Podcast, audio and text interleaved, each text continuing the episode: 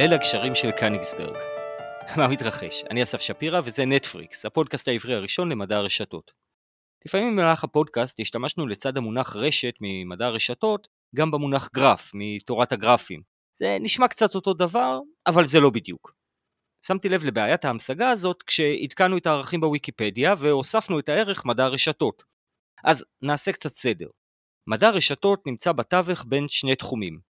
מצידו האחד של מדע הרשתות נמצא תחום תורת הגרפים, שהיא במקור מתחום המתמטיקה ועוסקת במודלים תאורטיים של גרפים. בתורת הגרפים לא אכפת לנו מה מהות הנקודות והקווים ברשת שאנחנו מסתכלים עליה, ההסתכלות היא מתמטית טהורה. מצידו האחר של מדע הרשתות ישנו תחום ניתוח הרשתות החברתיות, או SNA, שזהו תחום ששואב ממדעי החברה ועוסק במחקר רשתות שהצמתים בהם הם אנשים. התחום הזה מחפש תובנות שהן יותר רלוונטיות למחקר האנושי ופחות למחקר של הרשת.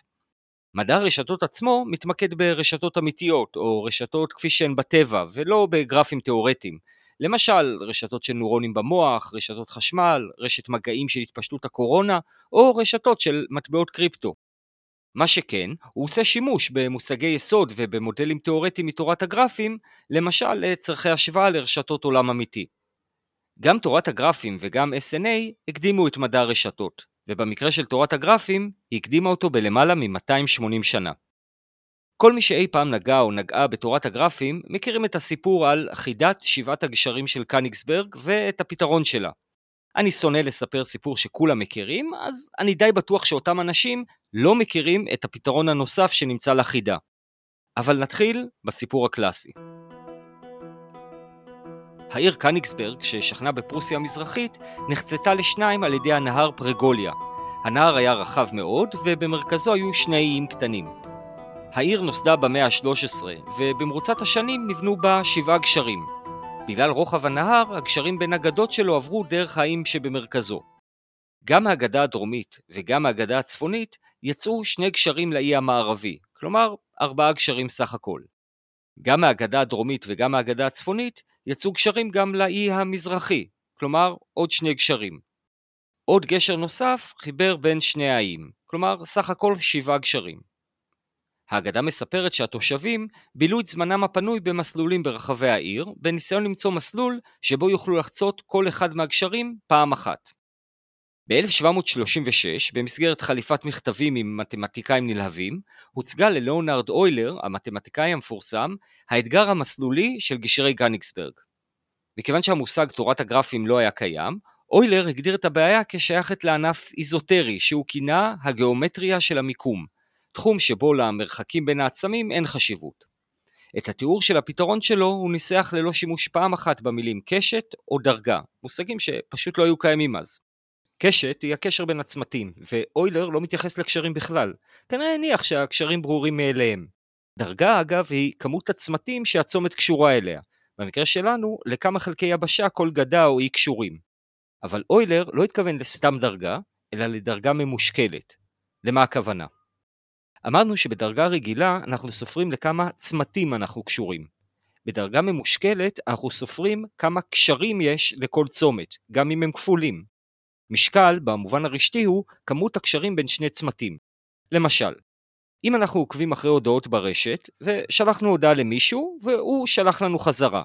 הדרגה הרגילה של כל אחד מאיתנו תהיה אחת, אבל משקל הקשר שלנו יהיה שתיים, כלומר, הדרגה הממושקלת של כל אחד מאיתנו תהיה שתיים. כלומר, דרגה ממושקלת בהכרח תהיה שווה או גבוהה יותר מהדרגה הרגילה. למה אנחנו מתייחסים כאן לדרגה ממושקלת? כי במקרה שלנו, שני גשרים שמחברים את אותם שני צמתים, זה שני גשרים שונים, זה לא אותו גשר שרוכבים עליו הלוך ושוב. אז מה שאוילר ניסח במושגים של ימינו הוא שניתן לעבור בין צמתים בגרף ולא לחזור על אותה קשת, רק אם כל הדרגות הממושקלות של הצמתים בגרף הם זוגיות, או שהגרף מכיל שני צמתים עם דרגה ממושקלת לא זוגית. במקרה של קניגסברג יש לנו שתי גדות, כשלכל אחת מהן דרגה ממושקלת של 3, ושני איים, אחד עם דרגה ממושקלת של 3, ואחד עם דרגה ממושקלת של 5. מכיוון שיש יותר משני צמתים אי זוגיים, אוילר הכריז כי אין מסלול אפשרי, וחירב תרבות פנאי של עיר שלמה. אז לפני שנמשיך על אוילר, גילוי נאות על דרגה ממושקלת ביחס לדרגה רגילה. אני אישית חושב שדרגה ממושקלת אה, זה מדד קצת מעפן. למה? כי הוא לא מספר לנו בהכרח על מרכזיות הצומת ברשת. זה אומנם נכון שצומת עם דרגה גבוהה תקבל גם דרגה ממושקלת גבוהה, אבל מה לגבי צומת שיש לו הרבה קשרים, אבל כולם עם צומת בודד אחר? למרות שהוא קשור רק לצומת אחד, ולכן כנראה אין לו הרבה השפעה על הרשת, הצומת הזה יופיע כבעל דרגה ממושקלת גבוהה. אז כמו שראינו, יש לזה לפעמים שימוש, אבל תקראו לי שמרן, תנו לי את הדרגה הרגילה כל יום בשבוע ותחסכו ממני את הדרגות הממושקלות. באתי להרים לתורת הגרפים ויצאתי קצת מבאס, סורי. אבל באותה נימה אני אחזור גם לאוילר. כל מי שעוסק בתורת הגרפים ומדע הרשתות יצטט את אוילר כאבי התחום. אבל האם אוילר באמת היה זה שהניח את היסודות לתפיסה? אה, קצת בספק. הוא אפילו לא טרח להוכיח רשמית את המשפט שלו, והיו צריכות לעבור עוד כ-130 שנה עד שמישהו יעשה את זה.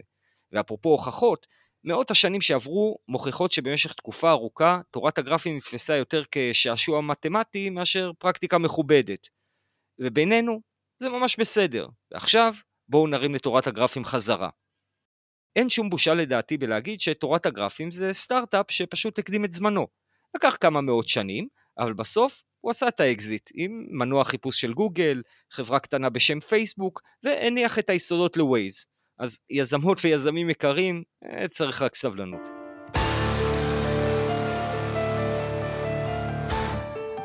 אבל מה נסגר עם קניגסברג?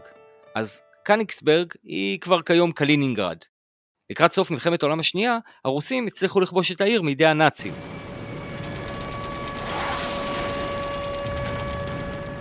החדשות הרעות הן שבמהלך ההפצצות של בנות הברית נהרסו לפחות חמישה מהגשרים, רק חלקם שוקמו במהלך השנים.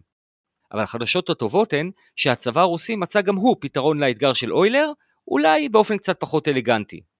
מכיוון שרק חלק משבעת הגשרים שוקמו, הדבר השאיר שתי גדות עם דרגה של 2, ושני איים עם דרגה של 3. מכיוון שבגרף שנוצר יש שני צמתים אי זוגיים, מיטיבי לכת יכולים כיום לחצות את כל הגשרים במסלול אחד.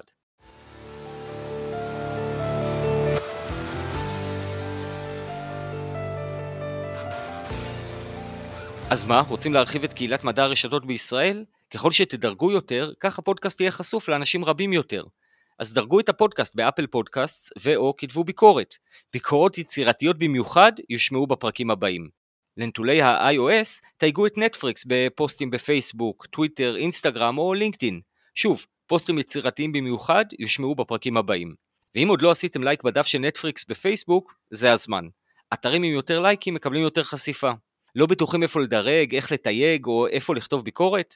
אז תלחצו על הלינק להרחבות בתיאור של הפרק וכל הכישורים נמצאים שם, כולל מייל לפניות, שאלות ובקשות.